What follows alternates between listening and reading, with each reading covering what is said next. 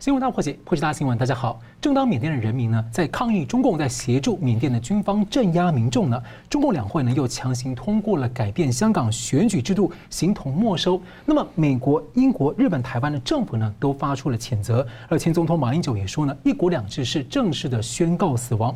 美国的拜登政府呢和中共的高层在下周十八号将要进行第一次的会晤，但是中共却现在是毫无的顾忌，那一再的下重手。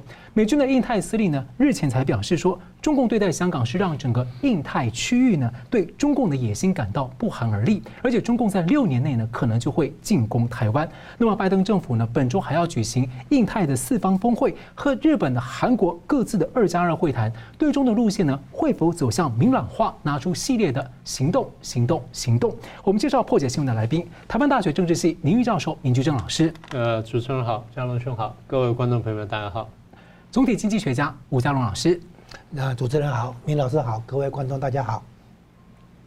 美国、日本、印度、澳洲的这个四方安全对话机制呢，在川普政府时期得到了大力的强化。那么当时的蓬佩奥是构想一个类似印太北约的联合抗共的网络。那么外界预期呢，能够纳入更多的其他国家。四国领袖在今天十二号要举行第一次的视讯峰会。那么拜登呢就任七个星期以来，外界观察拜登政府的对中策略，言辞上强硬，但是呢似乎实质上放软，行动不足。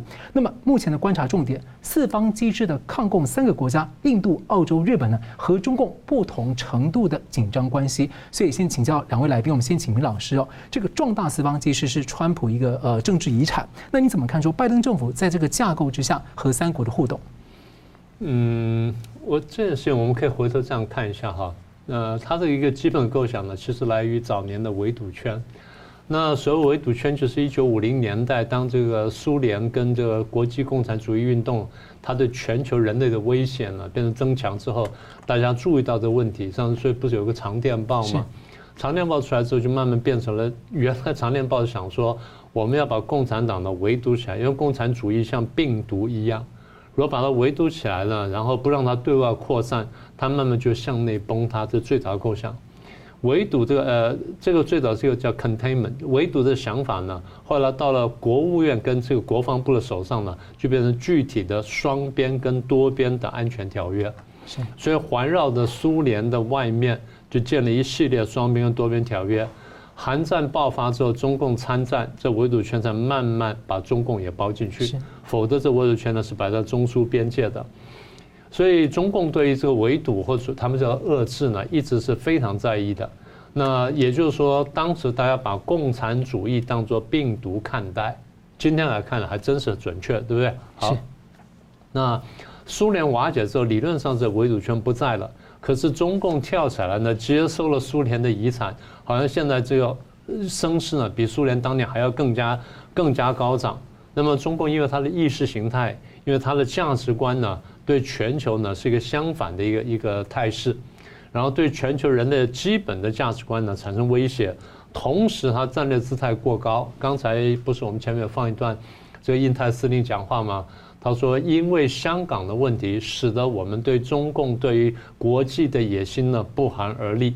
那么也就是说，除了中共的意识形态、价值观、战略姿态之外呢，呃，中共对香港的作为，中共对新疆的作为，中共对武汉肺炎的这种态度跟作为，乃至中共对台湾的作为等等，都使得大家对于中共的这个危险的认识更加清楚。所以这个当然还别忘了我们过去讲过的南海岛礁的军事化，跟南海对在中共看起来南海的内海化呢，都对国际上造成很大的威胁。大家以为说中共威胁停在这里呢，还不止。大家不要忘记，大家这个会查一查呢，其实国际上还有一个名词，现在比较少谈，但这东西依然存在，叫做中共的珍珠链战略，跟“一带一路”之前的，跟“一带一路”之前，那“一带一路”等于是珍珠链战战略的一个 二点零 版，那么是有这么一个说法。那么也就是说，它在周边的一些国家或者航道上一些国家呢，它跟他商量之后呢，用各种各样的办法买通他们，或怎么样是贷款或怎么样呢，跟他建立了比较密切的合作关系。那比如说，巴基斯坦的瓜达尔港。斯里兰卡的这个汉班托特港跟可伦坡港，然后孟加拉的吉大港，然后另外还有非洲的一些地方，是中间当然还有尼泊尔，所以很多呢，最早看起来的珍珠链呢，好像是包围印度的，那印度感到威胁比较大。等到一带一路推出来，大范说一带一路原来是珍珠链的 二点零 版，是一个进阶版。但是呢，概念还在，也就是说，中共在南海在航道上，或在印太的航道上面呢，它建立了一些大家看原来没有注意到的有海外的基地或海外据点，至少就是它有可以使用那个港口的一个权利。好，那么这么来，大家就对这个就更加明确了。可是如果说你要经营这些事情，你必须要有工具，工具是什么呢？海军嘛。那大家注意到说，中共的海军呢，这十几二十年来有非常长足的发展。尤其最近这五年来，中共海军的舰艇呢，从这个两百多艘一跳呢跳到三百六十艘。大家不要忘记，美军的海军舰艇现在也不过大概两百九十七到三百艘左右，所以换作中共比美军呢多了六十艘舰艇。当然，美军的舰艇呢，这个第一，它的这个呃科技的这进阶比进阶比较高；第二，武器系统比较厉害；然后第三呢，打击比较精到。可是我们也不能低估中共的海军。中共原来不是一个海权国家，但最近这几年来的努力呢，应该说这十几二十年的努力呢，使它的海军有非常长足的发展。所以刚刚第一呢是讲说舰艇数量进步，第二我们常常看到就是对台湾来说呢感受特别强烈的就是航空母舰。中共当时去买那个瓦良格号的时候，很多人说台湾很多人讲说啊他们就买来建赌场，我说骗鬼，我说绝对不是建赌场。我中共拿来一定是拆解或怎么样，然后再复制什么等等。好，那最后出手呢是所谓的澳门的商人，还有人讲说拖回去干什么赌场什么，我说不要自欺欺人了，一定是去建这个航空母舰，然后这用这个做蓝本来再往下建，现在就是这样子。所以现在这个呃辽宁号出来了，山东号出来了，然后三号舰呢也在积极打好打造当中，现在传说呢大约六台航空母舰在建造当中。那么也就是说，中共一直是有个战略构想的。好，除了航空母舰之外呢，就是核子潜艇。现在中国的核子潜艇呢，发展速度也非常快。大家都以为说它到了一个阶段之后大量造，不是，它跳跃式的造。每一个阶段呢，造两到三条，然后看完优优缺点之后，再往上再造两三条，看完优缺点之后再往上造。所以一层层往上呢，可以说是跳跃式的这个进步。那大家说科技哪里来的？一部分呢是偷来的。一部分呢是前苏联给的，就俄罗斯给的；另外一部分是乌克兰给的，所以大部分是这些地方来的。当然还有跟各国呢这边拿一点，那边拿一点，慢慢就拼凑起来了。不过它毕竟是做出来了。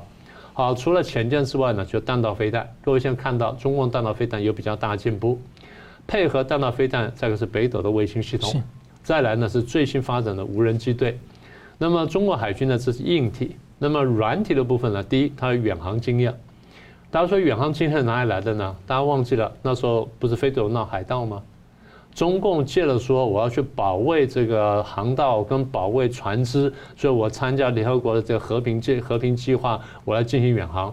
所以打的口号非常好，外面的招牌非常漂亮，但实际上是进行海军的远航训练。你在吉布地也有建了一个基地，对，吉布地也建了一个港，而吉布地的港跟美国什么其他国家港呢，它就排就排排在旁边。所以第一它远航，第二海外基地，第三呢还经常在外面训练，第四呢还有演习。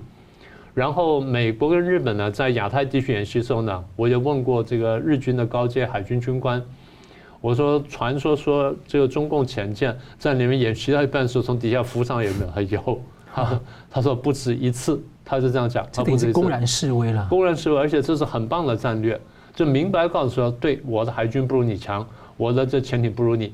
但我战略厉害，你要这边来，我先先一个月或先两个礼拜摆在底下，我那边不说不动，你根本不知道。等到你上面活动的时候，我底下发射鱼来，我可以打你。我用一条这个潜舰牺牲掉潜舰，我打掉你一个舰队，我怎么样都划得来。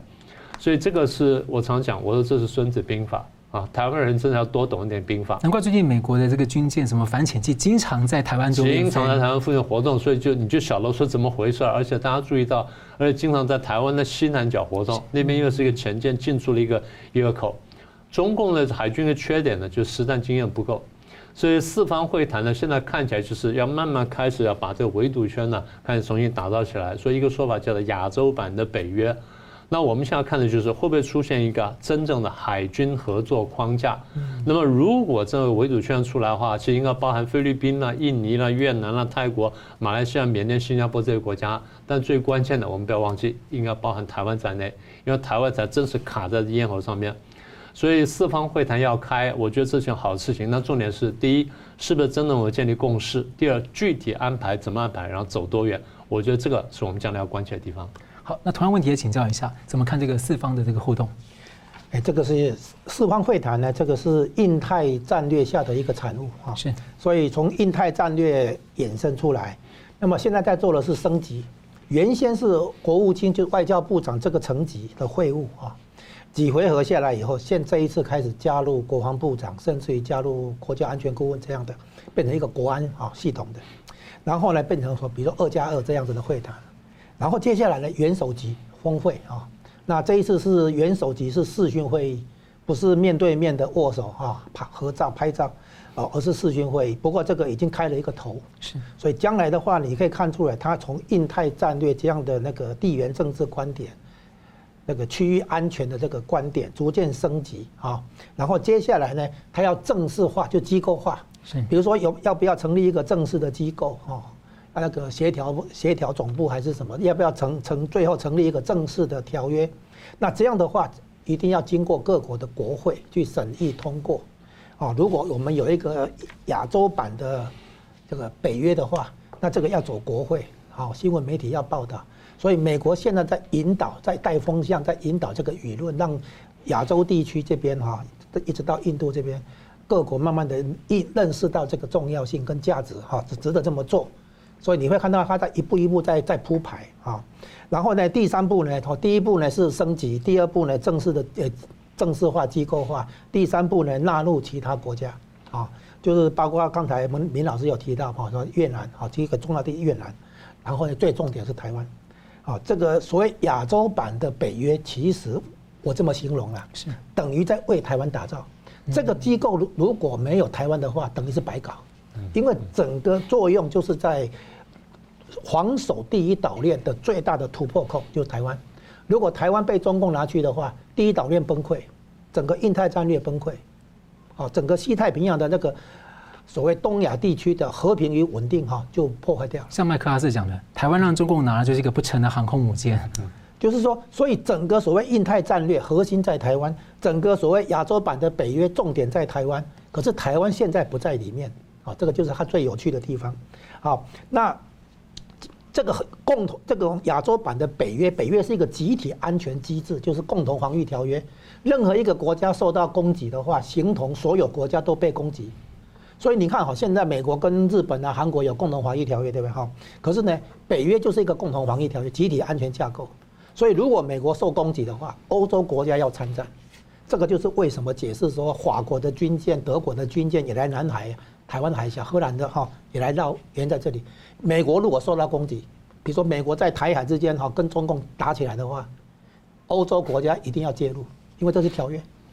就是美国跟欧洲是一体的，共同防御条约这个性质，所以将来如果假设最后的阶段台湾也进来的话，中共打台湾等于打等同于打所有其他条约内的国家，所以呢，比如说假设越南在里面、印度在里面、日本在里面，对不对？那么他们就要开始直接介入战争了。所以这个共同防御条约的性质是美国其实精心为台湾打造，也可以这么说了哈。但是呢，台湾却没有参与，所以台湾这边要开始想如何做贡献。因为这整个印太战略到亚洲版北约，真的核心就是台湾啊。那我们现在来看这三个国家，美国跟他们打交道的时候，首先有个共同利益，这个共同利益就是啊，中共蓄意对外扩张啊。这个蓄意对外扩张里面呢，它要首先呢是在营建一个海上运输线，从那个阿拉伯海、印度洋、马六甲海峡、南海、台湾海峡，啊这一条海上运输线。他希望不要被美国当呃勒住啊，卡卡住脖子。问题是，如果中共去抓住这一条海上运输线的话，这一条运输线也是日本的生命线。那日本的国家安全是美国在负责，所以美国为什么一定要介入？因为美国不介入的话，逼日本独立自主的国防，逼日本重整军备，甚至于军国主义复活，那美国吃不消啊。所以呢，美国不能让中共把南海拿去，不能让他宣布南海是内海。啊，重要原因在这里，就是美国除了考虑自己的国家安全之外，它也要负责日本的国家安全。而且整个国际经贸非常大量都走这一条，太多国家影响。所以你想想看，如果南海被从中共的内海的话，那日本怎么办？是啊，所以这里面很复杂，就是说它是一个共同利益，就是说在中共蓄意扩张的情况下，产生了一个问题，叫做区域的安全与稳定的问题啊。第二个呢，中共很多地方不遵守国际行为规则，这个很严重，它会失去其他国家所有其他国家对中国的信任啊。那这里面表现成什么？你对主权范围内的自己人民都这么凶狠，别人怎么信任你？好，当然最标准的就本来是到台湾啊，是同文同种，你都准备用军事武手段、用武力来解决政治争端。那谁还相信你是和平崛起？是，所以本来台湾就是中国是不是和平崛起的第一张试金，呃，第一张那个是骨牌哈，试金石。你对同文同种的台湾都要用武力来解决政治争端，那其他种族还用其他国家的民民族还用说嘛，对不对？就香港先帮我们挡子弹啊，对对对。那现在居然说你主权范围内你自己的人民从新疆、西藏、蒙古到香港，你这么凶狠，所以呢，中共这样做的结果让大家哈真的是。寒心，就是说你不遵守国际行为规则，不重视普世价值，啊，拿就是他的那个对人权的态度是说拿主权去跟人权对撞，啊，这是我的主权范围，你们不要管。事实上，人家干干涉的部分是你的人权部分，是普世价值的部分。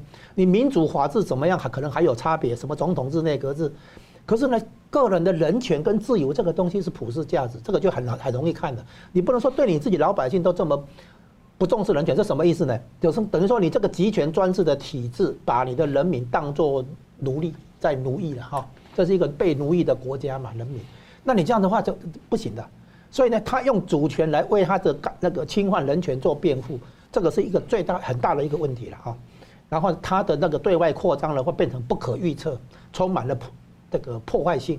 所以呢，美国等于是说，为了区域的安全啊，为了区域的和平跟稳定。不但要支持台湾，也要支持从日本到印度整个一连串的这个地缘政治地带啊。是老师，那我再追问一下，因为这个川普在卸任之前，他们的白宫解密了他们的这个印太战略架构文件，那也承诺说他们要护卫第一岛链的国家，并且要主宰整个这边的海空域。那我进一步问说，因为其实要进入像北约这样的机制化是非常复杂的流程，跟构想跟利益的冲撞，那个很需要时间跟协调的。那当然，您刚刚提到说。那三步看起来，您说如果蓬佩奥当时做的话，理想化的话，那三步就是往前走。但是现在这个换了政府，那拜登现在的态度，您觉得说以拜登现在的态度的话，像蓬佩奥他这呃前天他有受访，他就特别提到说，他希望这一次的四方峰会能够提出一个联合的行动的方案，然后有联合的行动，有行动的计划来这个因应中国。所以你怎么看这样的一个说法？啊，你的问题相当有深度。就是说，我说过这个问题是要最后从初步讨论形成共识，最后进入各国国会。因为到时候，比如说，假设越南受攻击，越南进来，越南受攻击啊，那么所有其他国家，条约内的所有其他国家，在集体安全机制之下，要出兵跟中共打，等于说你打到我一样。比如说你打越南的话，日本要介入啊，印度要介入，等等于形同印度、日本被攻击，然后集体安全的概念是这样来。哦，所以呢，所有这些国家就要考虑说，他们要投票接不接受这个新会员，啊，比如说台湾要进来，我接不接受？大家一想，如果他被攻击的话，我必须看成我被攻击，我要开始出兵跟中国打。每一个国家国会要同意这个事情，所以呢，这需要铺排，需要形成共识，啊，需要让大家有一个算是深度的一个觉醒，说不这样做不行啊，等于说条约内的其他国家的安全等同于我的安全啊。所以他们受攻击，我必须介入，合理啊！再让各个国家去讨论。所以他现在的话，从升级到机构化，到变成一个纳，再进一步纳入其他各相关的国家，这整个过程走下来，的确需要时间啊，是这样。好，那明老师我也追问一下，您怎么看？说蓬佩奥提出说，希望这一次的峰会就能够提出联合行动方案。我觉得拜登还没准备好。是。嗯，我觉得还没准备好。因为现在看起来比较像是一个试水温的一个会，啊，包括跟中共要开的会也是一个试水温的会，他才刚刚上来嘛，很多事情我觉得还没有完全想清楚啊。嗯，为什么我会这样讲呢？因为我讲我说战略定位很关键，如果说你战略定位不清楚的话，那你底下的政策呢，就他那个那个定位呢，就是或者把对方看作敌人，或把对方看作一个竞争对手，那强度是很不一样的。你把对方看作竞争对手，那你就努力好了；你要把对方看作敌人的话，那就是我要消灭你，那是完全不同层次的东西。所以庞培尔这样要求会不会多了一点？啊，当然他这个爱深责切了，这个没话说了。不过从一个角度来说，因为本来中美之间之前的对抗已经走到很这个蛮激烈，而且香港等等的问题已经非常的极端了，所以这个时候你就让在战场上换指挥官，指挥官换下去，指挥官上来说我我要熟悉战场，这个。所以明老师觉得这样看起来对美方就不利，当然不利嘛。所以我才说，我说那个第一呢，就美国这次选举呢选成这样的，大家有点意外。第二，就选完之后呢，上来这个人呢，他对这个原来的这个敌人的认知说不是敌人，他只是竞争对手罢了，那那就完全不同了。比如第一次大战，如果法国、德国在壕沟里面打打了几年，就说他不是敌人，他是竞争对手，那你怎么开枪嘛？是不是这样？好了，我们休息一下呢，继续回来讨论一下。那美中高层在下周要会面，那国务院说这将是一场艰难的对话，将会在哪一些议题交锋？休息一下，回来讨论。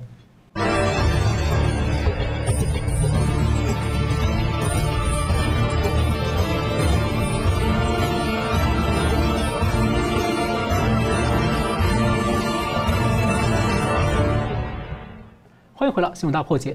美日印澳的四方领袖峰会之后呢，接着美国和日本和韩国各自的二加二外交国防的对话，那么再来就是三月十八号美中的最高的外交官的会晤。那么呢，至少从去年十二月起呢，中共就一直在积极的游说，希望拜登上任的前后呢，有高层的互动来试图平复急增的对抗性的关系。那么二月五号，布林肯呢首度和中共杨洁篪通话，双方谈到了像是新疆。还有西藏、香港和台湾的议题，还有缅甸的政变跟印太的安全。接着二月十号呢，拜登跟习近平就通上了电话。所以请教两位，先请教明老师，有三个小题目。第一个是怎么看美中高层第一次会晤的时间点的安排？那第二个是说，您认为说中方这次可能提出什么样的诉求？例如说，希望拜登放生华为中心啊，然后松绑关税。总的看一下这个会晤，再来就从美方的角度观察，在对中的关税议题。科技战，还有疫情处理跟追究这个中共病毒相关的责任，拜登方面会不会有有放软的迹象？啊，那个我先谈一下美方怎么看这件事情。那个布林肯是这样说的哈，啊，这是一个重要的机会啊，让我们可以对北京呢，对我们跟盟邦啦、啊，对区域安全啦、啊、繁荣跟价值观这问题上面呢构成的挑战呢，我们跟他们坦率的说一下。呃，布林肯的话讲得非常有趣啊，他说。这不是一个战略对话，他特别把层级压低啊。那虽然我们都是这么高阶层的人，那么呃外外交对外交，然后这个国防对国防什么的，或者国家安全对国家安全，然后对方有部长出来，对方有杨洁篪这个外事的这个最高的这个负责人出来，那么我们这边呢，我也出面了，但他说不是战略对话，他讲得很清楚。他还加了一句话，他说。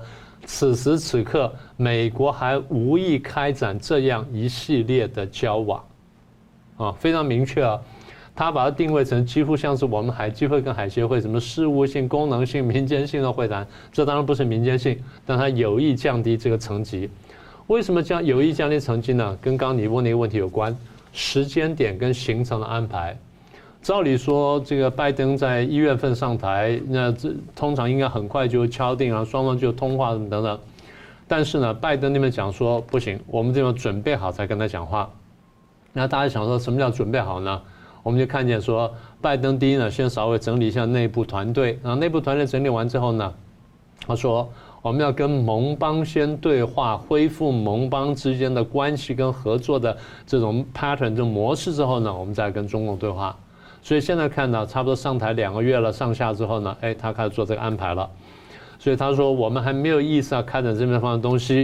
然后这时间点什么呢？是我跟这个我们的国防部长要到亚洲去，跟日本啦、跟南韩啦、跟印度跟这边开会，回程你要见我们，好，我们来安排一下。那不像过去是啊、呃，我们去日本去这个什么。去南韩完了之后呢，哎，我们就立刻去北京去开会，这是不一样的。其实选在美国的土地上，呃，不只是选在美国土地上，而是说我在回程上面你要来嘛啊，好吧，那我这边停，我等你一下好了。阿拉斯加是那个回程的转机点，所以第一加油点嘛，所以地点，第二时间点，它是整个行程安排就是这不是一个主要的，这是一个这个加进来的一个 side show， 就是一个加进来的一个一个 show 而已。好，那为什么这样呢？我们过去讲过，在这个重开会谈上面，或者是修补关系上面，中共比美国要急得多。中共为什么比美国急得多呢？第一，贸易战到底还能这样打下去吗？你关税这样打，我受不了的。然后第二，你的制裁我受不了，所以我想办法跟你谈，让你打开。当初在川普签的时候，我就说中共一定会想办法混，想办法赖，最后想办法把你弄掉。所以现在换了川普下去了，然后拜登上来了，中共的逻辑是一样的，中共想办法把这贸易战争弄掉，至少帮你打到七折八扣，打到最后就是对我不构成威胁啊，这第一个。第二，因为这个问题，然后我在香港处理，你又把香港特别关税地位拿掉了。那我现在可不可以恢复它？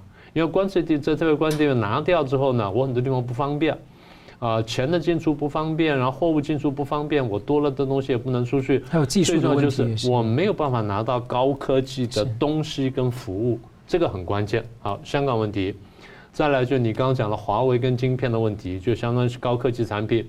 再来是人才交流，大家看到美国现在中国在美国里面抓到一大堆跟千人计划有关系的这些渗透进来的学者，或者被买通的学者，包括白人在内，所以中共很在意说这个人才交流是我取得美国高科技一个重要管道，你要把我封掉了，那我怎么办？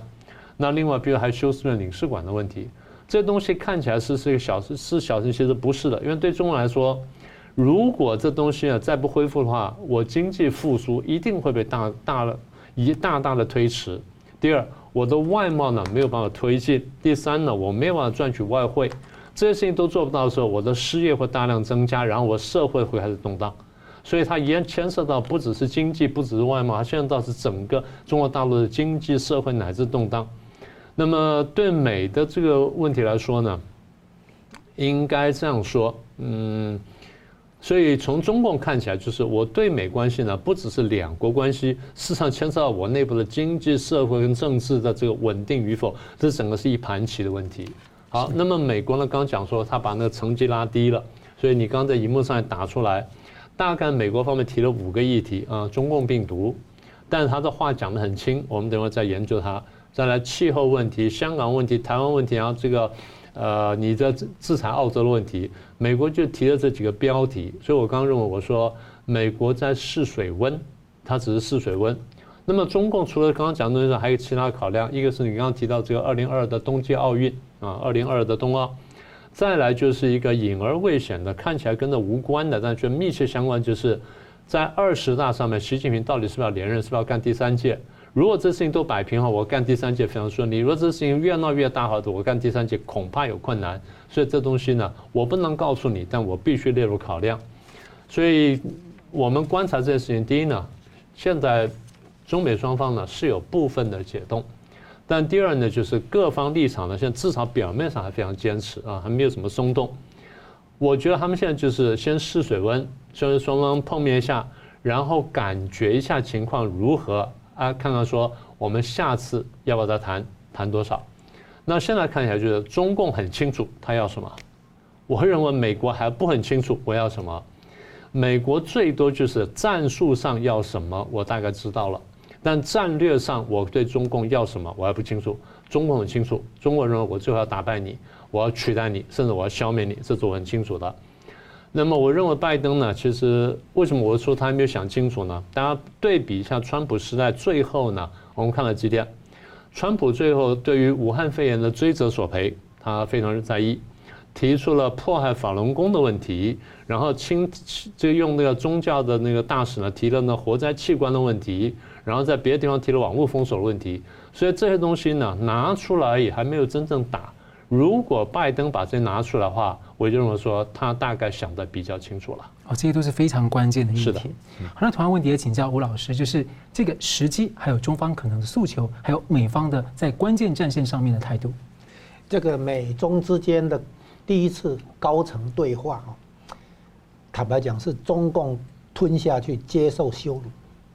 为什么？第一个，那个国务卿布林肯去日本、去韩国。是专程访问，国防部长呢后来也会去印度，也是专程访问，但是呢他到了韩国却不去北京，啊，然后呢，这个会晤的地点是在所谓刚才明老师也提到了哈，在阿拉斯加的安克拉兹，是回程的时候停留的期间，你要见人就来见这种性质，所以呢，它不是一个专程的会谈啊，而且地点选在美国领土，通常中共不会接受这种安排，所以这一次算是吞下去，明明知，所以听说这个有有关的报道里面。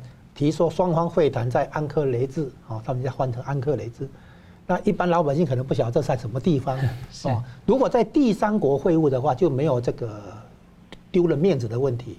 但是这一次却选在美国的那个位的场地，而且还是在人家要回去的的那个路程上，所以这个很明显就是对中共来讲是羞辱，而他吞下去。好，那接下来我们要讲的就是啊。从习近平的立场来讲，他费尽九牛二虎之力，好不容易把川普打下去，让川普不能连任。他的首要目标当然是把川普原来对中共的压力把它扭转回去，要拜登来解除这些那个贸易战啊等等哈。那首先哈，经济战是习近平的当务之急，因为这个中国国内的这个压力其实很大。第一个关税希望能够拿掉或者至少减轻啊，那第二个呢，很多的禁运，科技的禁运，从华为、中兴到很多其他的那个啊，能够解除啊，至少缓和一下。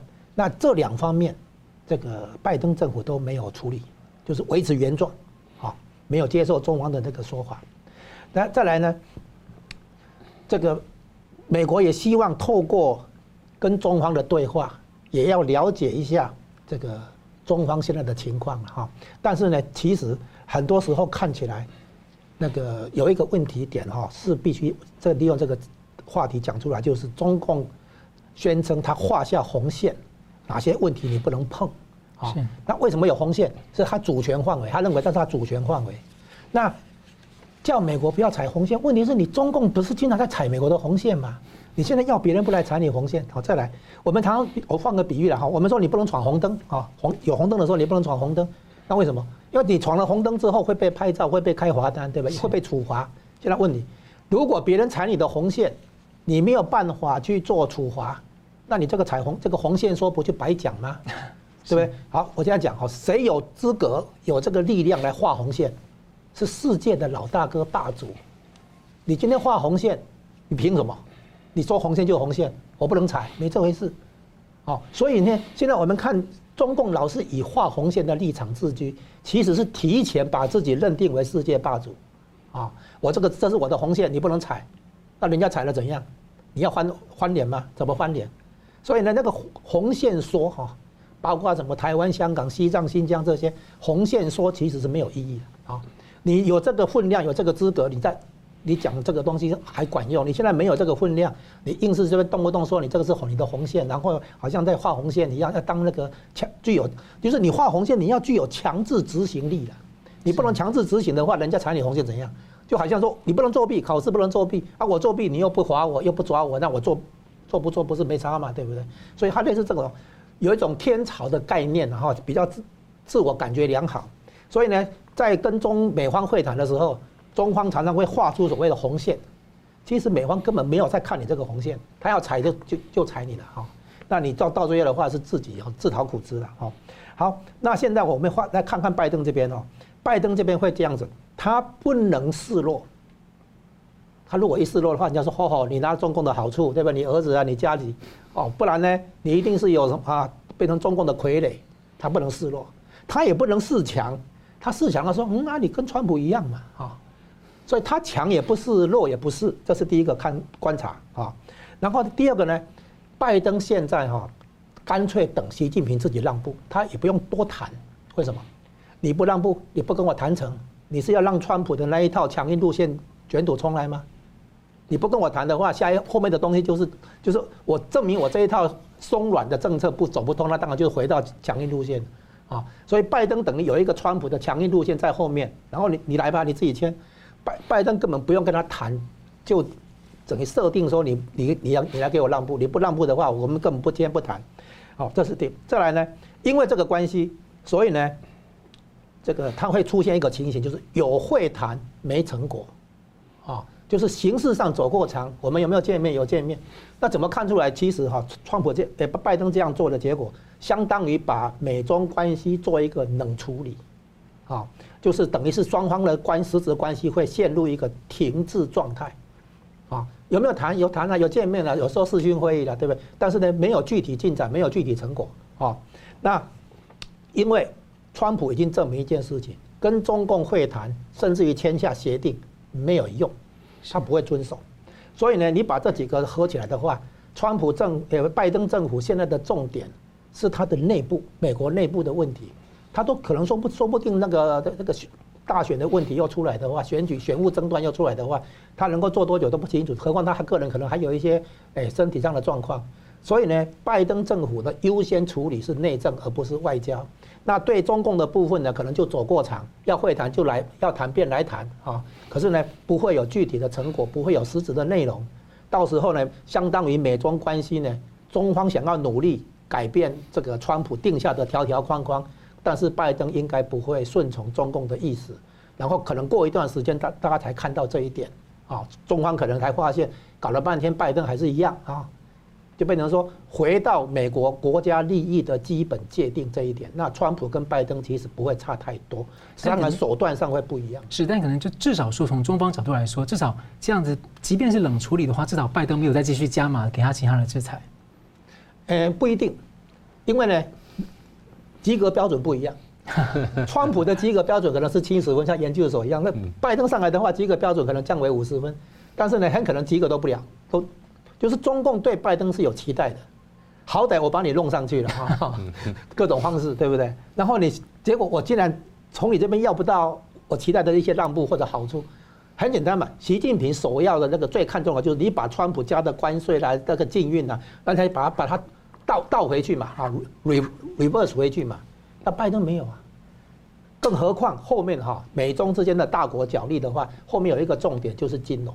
现在大家都还没动到金融哦，连川普都还留着这张王牌哈、哦，所以呢，可见哦，基本上美国知道中共的这个野心，所以呢，美国知道要从根本来着手釜底抽薪，就是要削弱它的金融，削弱它的贸易顺差，削弱它的美元储备啊、哦。那所以呢，这个经济战的话，其实两党看起来都没有让步的迹象。是。不过呢，中共现在又对香港下手，然后又对这个呃美国的微软呢，又最遭到了骇客的攻击，所以美方会不会在压力之下又祭出新的手段呢？最近前国务卿蓬佩奥呢是正面在受访中回应要访问台湾的相关议题，那另外他也频频的发声来点评拜登的走向，要如何解读呢？休息一下，马上回来。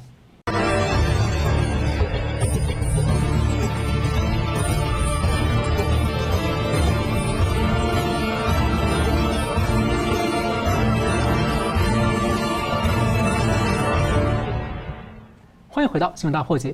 印太的四方峰会呢，还有美中的高层会台之前，那美军的这个印太司令呢，在本周听证会上警告啊，中共正加速要改变区域的现况，并且呢还有国际规则，而且可能在六年内呢会进攻台湾。那么，川普时期的白宫贸易顾问纳瓦罗也警告，中共呢是要借此继续测试拜登。那前国务卿蓬佩奥呢，在也频频的受访，他说要追究呢中共病毒的源头责任，而且要他也正面回应可能会造访台湾的相关的议题。他也提醒拜登动作要快，不要让台湾呢陷入沦为香港的处境。那么他提醒要在美中的对话之外，更要拿出对中共的系列行动。他喊话这次四方的峰会就应该要发布对中共的联合行动跟计划。他也不断的提出关键字：行动、行动、行动。所以请教两位姓秦的吴老师啊，怎么看最近蓬佩奥还有整个川普阵营呢持续的发生？哎，蓬佩奥呢，最近媒体有时候会提到说，说不定他会参选二零二四的总统大选啊、哦。那这个是属于蓬佩奥个人的政治前途啊、哦，那个将来他的位置。但是现在蓬佩奥的更大的一个重点是延续花呃确确呃巩固延续跟巩固他所定下来的一个路线。他跟川普啊、哦，尤其是在这个最后的这这两年当中啊，他本确定了一个很重要的东西，就是重新界定中共。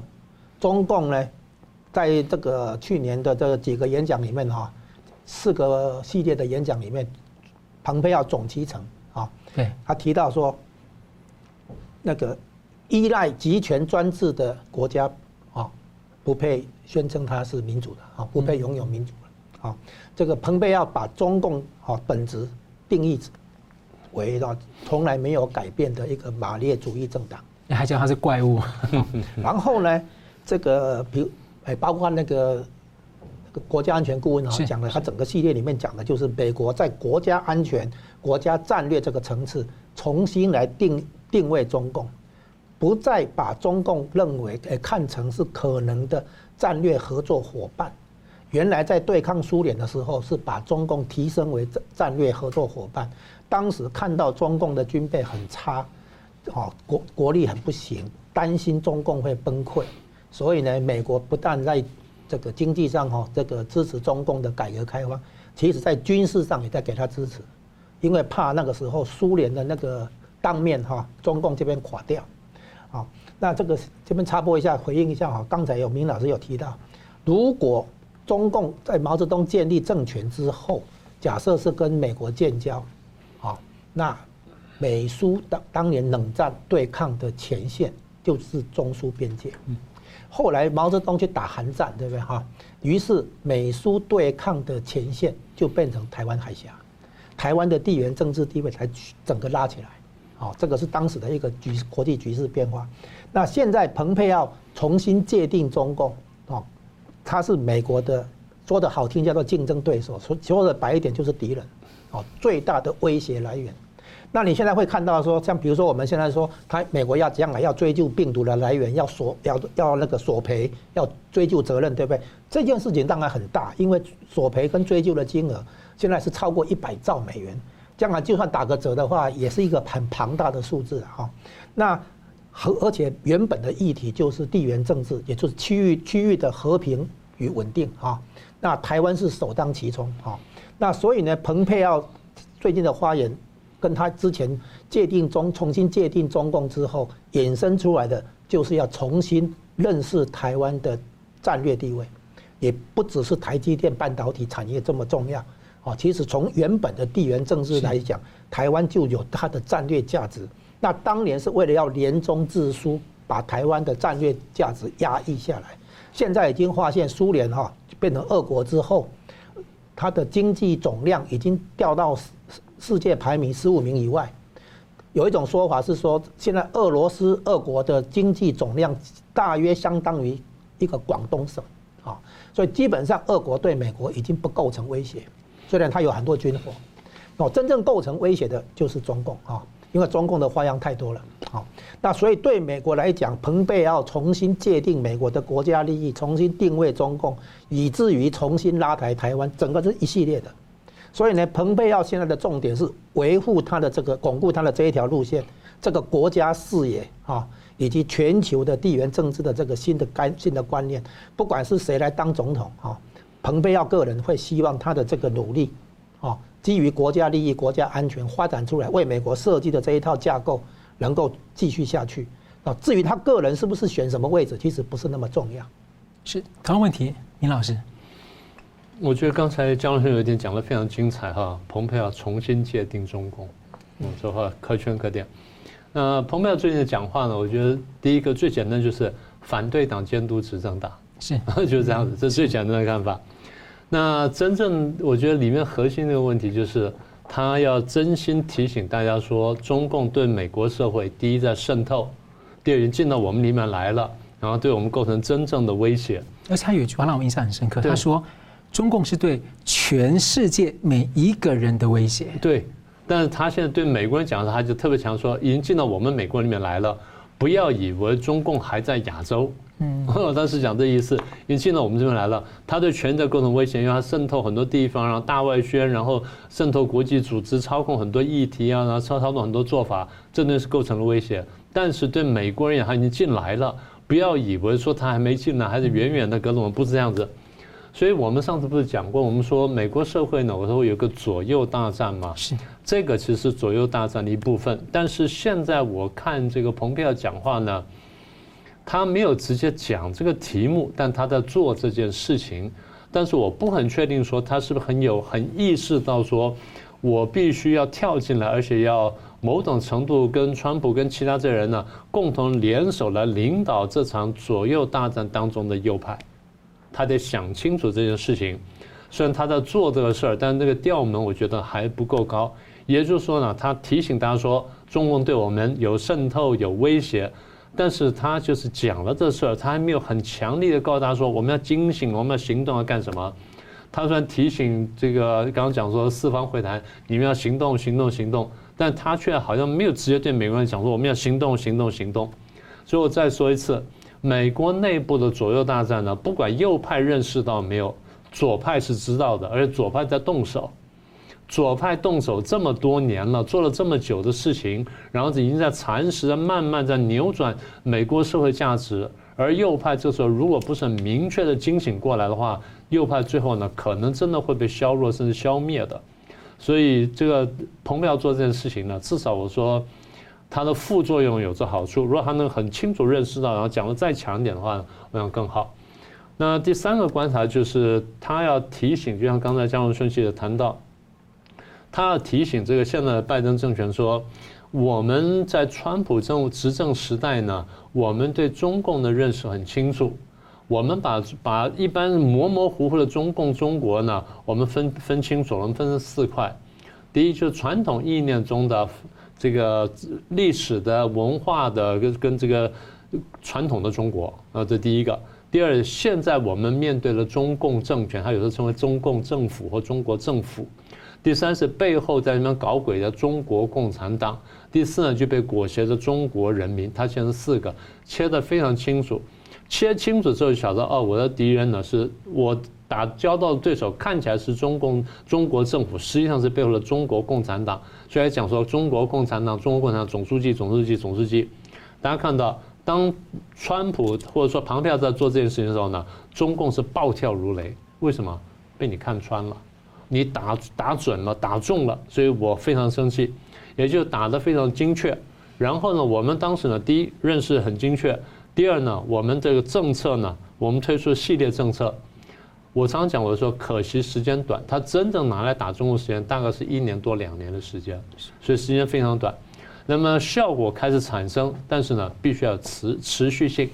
这持续性本来如果说连任的话，那当然他们就持续了。现在不连任，所以他希望说，我们看见问题了，我们把问题点出来了，希望你们对问题认识跟我们一样，然后我们政策有效，希望你们能持续下去。所以他呼吁的持续性。那么再往前推一步，就他还没有说的，那我们现在得帮他说一下。对于中共的政策呢，应该是个两党共识。应该是个两党共识，他不是说呃民主党这个不反共，然后共和党来反共，没有这种事情。如果刚像刚刚讲的，中共对于全世界构成了威胁，对美国的价值观、对美国的政治、经济、社会、对人民都构成威胁的话，它应该是个两党共识。